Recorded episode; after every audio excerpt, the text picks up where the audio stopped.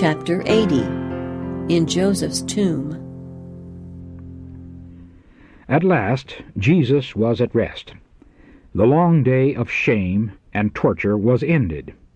As the last rays of the setting sun ushered in the Sabbath, the Son of God lay in quietude in Joseph's tomb. His work completed, his hands folded in peace, he rested through the sacred hours of the Sabbath day. In the beginning the Father and the Son had rested upon the Sabbath after their work of creation. When the heavens and the earth were finished, and all the host of them, Genesis chapter 2, verse 1, the Creator and all heavenly beings rejoiced in contemplation of the glorious scene. The morning stars sang together, and all the sons of God shouted for joy. Job chapter 38, verse 7. Now Jesus rested from the work of redemption, and though there was grief among those who loved him on earth, yet there was joy in heaven. Glorious to the eyes of heavenly beings was the promise of the future. A restored creation, a redeemed race, that having conquered sin could never fall. This, the result to flow from Christ's completed work, God and angels saw. With this scene, the day upon which Jesus rested is forever linked. For his work is perfect, and whatsoever God doeth it shall be forever. Deuteronomy chapter 32 verse 4, Ecclesiastes chapter 3 verse 14. When there shall be a restitution of all things, which God hath spoken by the mouth of all his holy prophets since the world began, Acts chapter 3 verse 21, the creation Sabbath, the day on which Jesus lay at rest in Joseph's tomb, will still be a day of rest and rejoicing. Heaven and earth will unite in praise as from one Sabbath to another. Isaiah chapter 66 verse 23. The nations of the saved shall bow in joyful worship to God and the Lamb. In the closing events of the crucifixion day, fresh evidence was given of the fulfillment of prophecy and new witness borne to Christ's divinity. When the darkness had lifted from the cross, and the Saviour's dying cry had been uttered, immediately another voice was heard saying, Truly this was the Son of God. Matthew chapter 27, verse 54. These words were said in no whispered tones. All eyes were turned to see whence they came. Who had spoken? It was the centurion, the Roman soldier. The divine patience of the Savior and his sudden death with the cry of victory upon his lips had impressed this heathen. In the bruised, broken body hanging upon the cross, the centurion recognized the form of the Son of God. He could not refrain from confessing his faith. Thus again, evidence was given that our Redeemer was to see of the travail of his soul. Upon the very day of his death, three men, differing widely from one another, had declared their faith he who commanded the Roman guard, he who bore the cross of the Savior, and he who died upon the cross at his side. As evening drew on, an unearthly stillness hung over Calvary. The crowd dispersed, and many returned to Jerusalem greatly changed in spirit from what they had been in the morning. Many had flocked to the crucifixion from curiosity, and not from hatred toward Christ. Still they believed the accusations of the priest, and looked upon Christ as a malefactor. Under an unnatural excitement, they had united with the mob in railing against him. But when the earth was wrapped in blackness, and they stood accused by their own consciences, they felt guilty of a great wrong. No jest or mocking laughter was heard in the midst of that fearful gloom, and when it was lifted, they made their way to their homes in solemn silence. They were convinced that the charges of the priest were false, that Jesus was no pretender, and a few weeks later, when Peter preached upon the day of Pentecost, they were among the thousands who became converts to Christ. But the Jewish leaders were unchanged by the events they had witnessed. Their hatred of Jesus had not abated. The darkness that had mantled the earth at the crucifixion was not more dense than that which still enveloped the minds of the priests and rulers. At his birth the star had known Christ, and had guided the wise men to the manger where he lay. The heavenly host had known him, and had sung his praise over the plains of Bethlehem. The sea had known his voice, and had obeyed his command. Disease and death had recognized his authority and had yielded to him their prey. The sun had known him, and at the sight of his dying anguish had hidden its face of light. The rocks had known him, and had shivered into fragments at his cry. Inanimate nature had known Christ, and had borne witness to his divinity, but the priests and rulers of Israel knew not the Son of God.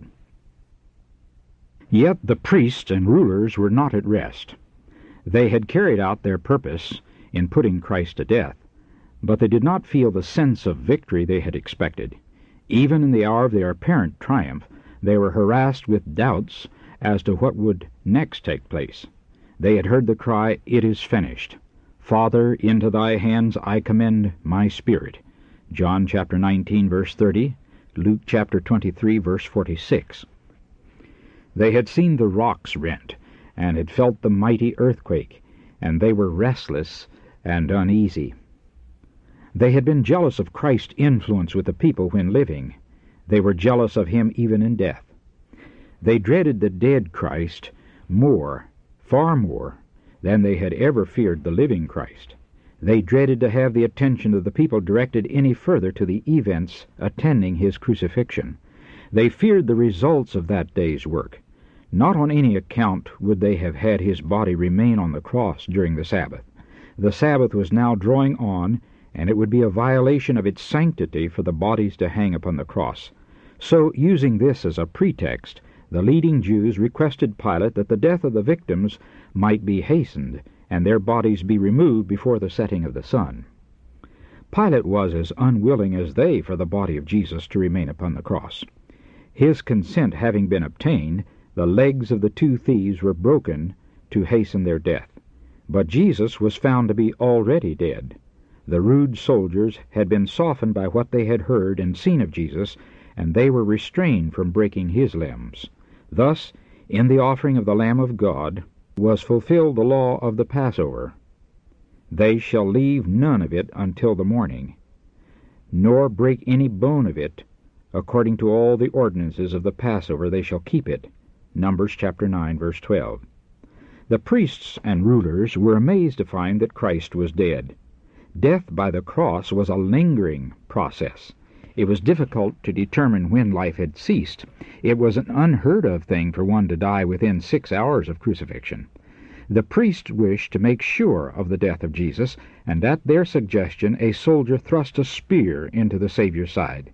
From the wound thus made, there flowed two copious and distinct streams, one of blood, the other of water.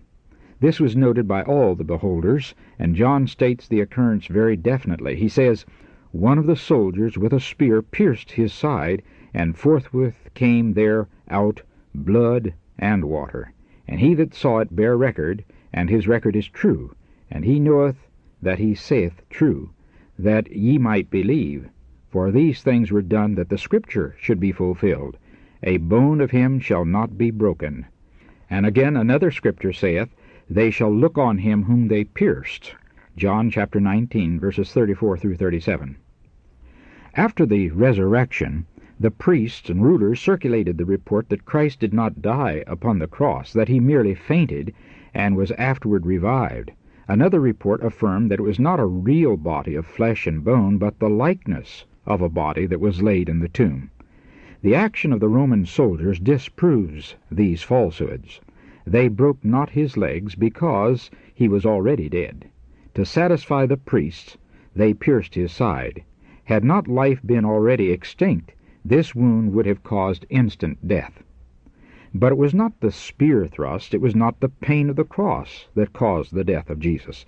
The cry uttered with a loud voice, Matthew chapter 27 verse 50 and Luke chapter 23 verse 46, at the moment of death, the stream of blood and water that flowed from his side declared that he died of a broken heart. His heart was broken by mental anguish. He was slain by the sin of the world. With the death of Christ, the hopes of his disciples perished. They looked upon his closed eyelids and drooping head, his hair matted with blood, his pierced hands and feet, and their anguish was indescribable. Until the last they had not believed that he would die. They could hardly believe that he was really dead. Overwhelmed with sorrow, they did not recall his words foretelling this very scene. Nothing that he had said now gave them comfort. They saw only the cross and its bleeding victim. The future seemed dark with despair. Their faith in Jesus had perished, but never had they loved their Lord as now. Never before had they so felt his worth and their need of his presence. Even in death, Christ's body was very precious to his disciples.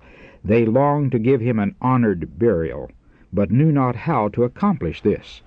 Treason against the Roman government was the crime for which Jesus was condemned, and persons put to death for this offense were consigned to a burial ground especially provided for such criminals. The disciple John with the women from Galilee had remained at the cross. They could not leave the body of their Lord to be handled by the unfeeling soldiers and buried in a dishonored grave. Yet they could not prevent it. They could obtain no favors from the Jewish authorities, and they had no influence with Pilate. In this emergency, Joseph of Arimathea and Nicodemus came to the help of the disciples. Both these men were members of the Sanhedrin and were acquainted with Pilate. Both were men of wealth and influence. They were determined that the body of Jesus should have an honorable burial. Joseph went boldly to Pilate and begged from him the body of Jesus. For the first time, Pilate learned that Jesus was really dead. Conflicting reports had reached him in regard to the events attending the crucifixion, but the knowledge of Christ's death had been purposely kept from him. Pilate had been warned by the priests and rulers against deception by Christ's disciples in regard to his body. Upon hearing Joseph's request, he therefore sent for the centurion who had charge at the cross and learned for certainty of the death of Jesus. He also drew from him an account of the scenes of Calvary, confirming the testimony of Joseph. The request of Joseph was granted. While John was troubled about the burial of his master, Joseph returned with Pilate's order for the body of Christ, and Nicodemus came, bringing a costly mixture of myrrh and aloes of about a hundred pounds weight for his embalming. The most honored in all Jerusalem could not have been shown more respect in death. The disciples were astonished to see these wealthy rulers as much interested as they themselves in the burial of their Lord. Neither Joseph nor Nicodemus had openly accepted the Savior while he was living. They knew that such a step would exclude them from the Sanhedrin, and they hoped to protect him by their influence in its councils. For a time they had seemed to succeed, but the wily priests, seeing their favor to Christ, had thwarted their plans. In their absence, Jesus had been condemned and delivered to be crucified. Now that he was dead, they no longer concealed their attachment to him. While the disciples feared to show themselves openly as his followers, Joseph and Nicodemus came boldly to their aid. The help of these rich and honored men was greatly needed at this time. They could do for their dead master what it was impossible for the poor disciples to do, and their wealth and influence protected them in a great measure from the malice of the priests and rulers. Gently and reverently they removed with their own hands the body of Jesus from the cross. Their tears of sympathy fell fast as they looked upon his bruised and lacerated form. Joseph owned a new tomb hewn in a rock. This he was reserving for himself, but it was near Calvary, and he now prepared it for Jesus. The body, together with the spices brought by Nicodemus, was carefully wrapped in a linen sheet, and the Redeemer was borne to the tomb. There the three disciples straightened the mangled limbs, and folded the bruised hands upon the pulseless breast. The Galilean women came to see that all had been done that could be done for the lifeless form of their beloved teacher. Then they saw the heavy stone rolled against the entrance of the tomb, and the Savior left at rest. The women were last at the cross, and last at the tomb of Christ. While the evening shades were gathering, Mary Magdalene and the other Marys lingered about the resting place of their Lord, shedding tears of sorrow over the fate of him whom they loved. And they returned and rested the Sabbath day according to the commandment. Luke chapter 23, verse 56. That was a never to be forgotten Sabbath to the sorrowing disciples, and also to the priests, rulers, scribes, and people. At the setting of the sun, on the evening of the preparation day, the trumpets sounded, signifying that the Sabbath had begun. The Passover was observed as it had been for centuries, while he to whom it pointed had been slain by wicked hands and lay in Joseph's tomb. On the Sabbath the courts of the temple were filled with worshippers. The high priest from Golgotha was there, splendidly robed in his sacerdotal garments. White turbaned priests full of activity performed their duties. But some present were not at rest, as the blood of bulls and goats was offered for sin. They were not conscious that type had met antitype, that an infinite sacrifice had been made for the sins of the world. They knew not that there was no further value in the performance of the ritual service. But never before had that service been witnessed with such conflicting feelings. The trumpets and musical instruments and the voices of the singers were as loud and clear as usual, but a sense of strangeness pervaded everything. One after another inquired about a strange event that had taken place. Hitherto the most holy place had been sacredly guarded from intrusion, but now it was open to all eyes. The heavy veil of tapestry, made of pure linen and beautifully wrought with gold, scarlet, and purple, was rent from top to bottom. The place where Jehovah had met with the high priest to communicate his glory, the place that had been God's sacred audience chamber, lay open to every eye, a place no longer recognized by the Lord. With gloomy presentiments the priests ministered before the altar. The uncovering of the sacred mystery of the most holy place filled them with dread of coming calamity. Many minds were busy with thoughts started by the scenes of Calvary. From the crucifixion to the resurrection, many sleepless eyes were constantly searching the prophecies, some to learn the full meaning of the feast they were then celebrating, some to find evidence that Jesus was not what he claimed to be, and others with sorrowful hearts were searching for proofs that he was the true Messiah. Though searching with different objects in view, all were convicted of the same truth that prophecy had been fulfilled in the events of the past few days, and that the crucified one was the world's Redeemer. Many who at that time united in the service never again took part in the paschal rites. Many even of the priests were convicted of the true character of Jesus. Their searching of the prophecies had not been in vain, and after his resurrection they acknowledged him as the Son of God. Nicodemus, when he saw Jesus lifted up on the cross, remembered his words spoken by night in the Mount of Olives. As Moses lifted up the serpent in the wilderness, even so must the Son of Man be lifted up, that whosoever believeth in him should not perish, but have eternal life. John chapter 3 verses 14 and 15. On that Sabbath, when Christ lay in the grave, Nicodemus had opportunity for reflection. A clearer light now illuminated his mind, and the words which Jesus had spoken to him were no longer mysterious. He felt that he had lost much by not connecting himself with the Savior during his life. Now he recalled the events of Calvary, the prayer of Christ for his murderers, and his answer to the petition of the dying thief spoke to the heart of the learned counselor.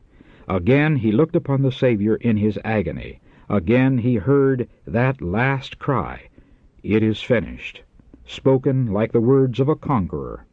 Again he beheld the reeling earth, the darkened heavens, the rent veil, the shivered rocks, and his faith was forever established.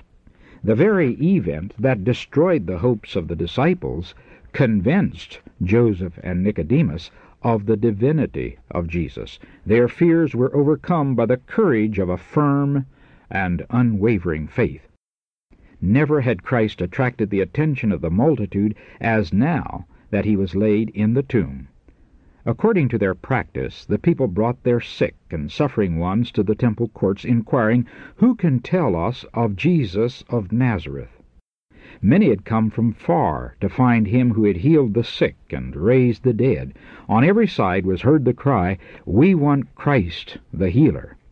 Upon this occasion, Those who were thought to show indications of the leprosy were examined by the priest. Many were forced to hear their husbands, wives, or children pronounced leprous and doomed to go forth from the shelter of their homes and the care of their friends to warn off the stranger with the mournful cry, Unclean, unclean. The friendly hands of Jesus of Nazareth, that never refused to touch with healing the loathsome leper, were folded on his breast. The lips that had answered his petition with the comforting words, I will, be thou clean, Matthew chapter 8, verse 3, were now silent. Many appealed to the chief priests and rulers for sympathy and relief, but in vain. Apparently, they were determined to have the living Christ among them again. With persistent earnestness they asked for him. They would not be turned away. But they were driven from the temple courts, and soldiers were stationed at the gates to keep back the multitudes that came with their sick and dying, demanding entrance. The sufferers who had come to be healed by the Savior sank under their disappointment. The streets were filled with mourning.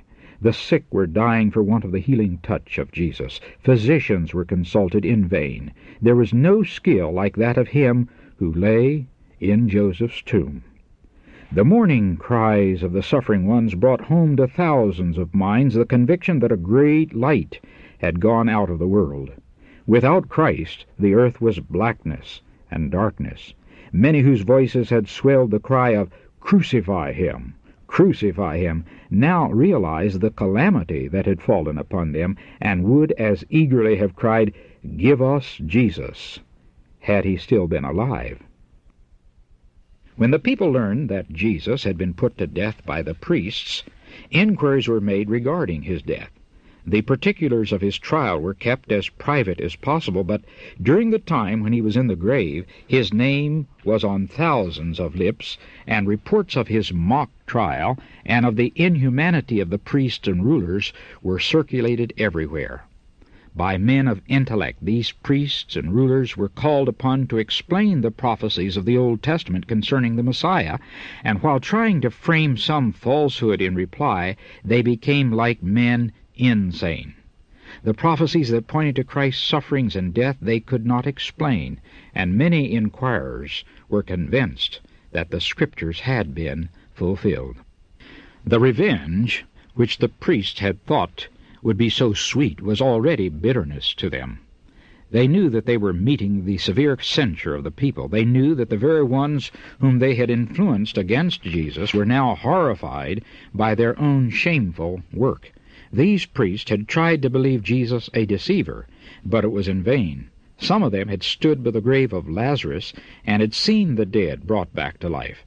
They trembled for fear that Christ would himself rise from the dead and again appear before them. They had heard him declare that he had power to lay down his life and to take it again. They remembered that he had said, Destroy this temple, and in three days I will raise it up. John chapter 2, verse 19. Judas had told them the words spoken by Jesus to the disciples while on the last journey to Jerusalem. Behold, we go up to Jerusalem, and the Son of Man shall be betrayed unto the chief priests and unto the scribes, and they shall condemn him to death, and shall deliver him to the Gentiles to mock, and to scourge, and to crucify him, and the third day he shall rise again. Matthew chapter 20, verses 18 and 19. When they heard these words, they had mocked and ridiculed him. But now they remembered that Christ's predictions had so far been fulfilled. He had said that he would rise again the third day, and who could say that this also would not come to pass? They longed to shut out these thoughts, but they could not. Like their father the devil, they believed and trembled. Now that the frenzy of excitement was past, the image of Christ would intrude upon their minds. They beheld him as he stood serene and uncomplaining before his enemies, suffering without a murmur their taunts and abuse. All the events of his trial and crucifixion came back to them with an overpowering conviction that he was the Son of God. They felt that he might at any time stand before them, the accused to become the accuser, the condemned to condemn, the slain to demand justice in the death of his murderers. They could rest little upon the Sabbath. Though they would not step over a Gentile's threshold for fear of defilement, yet they held a council concerning the body of Christ. Death and the grave must hold him whom they had crucified. The chief priests and Pharisees came together unto Pilate, saying, Sir, we remember that deceiver said, while he was yet alive, After three days I will rise again. Command therefore that the sepulchre be made sure until the third day, lest his disciples come by night, and steal him away, and say unto the people, He is risen from the dead, so the last error shall be worse than the first. Pilate said unto them, Ye have a watch, go your way, make it as sure as you can. Matthew chapter 27, verses 62 through 65. The priests gave directions for securing the sepulchre. A great stone had been placed before the opening. Across this stone they placed cords, securing the ends to the solid rock, and sealing them with the Roman seal. The stone could not be moved without breaking the seal. A guard of one hundred soldiers was then stationed at the sepulchre to prevent it from being tampered with. The priests did all they could to keep Christ's body where it had been laid. He was sealed as securely in his tomb as if he were to remain there through all time. So weak men counseled and planned. Little did these murderers realize the uselessness of their efforts, but by their action God was glorified. The very efforts made to prevent Christ's resurrection are the most convincing arguments in its proof. The greater the number of soldiers placed around the tomb, the stronger would be the testimony that he had risen. Hundreds of years before the death of Christ, the Holy Spirit had declared through the psalmist, Why do the heathen rage, and the people imagine a vain thing? The kings of the earth set themselves, and the rulers take counsel together against the Lord, and against his anointed. He that sitteth in the heavens shall laugh. The Lord shall have them in derision. Psalms, the second chapter, verses 1 through 4. Roman guards and Roman arms were powerless to confine the Lord of life within the tomb. The hour of his release was near.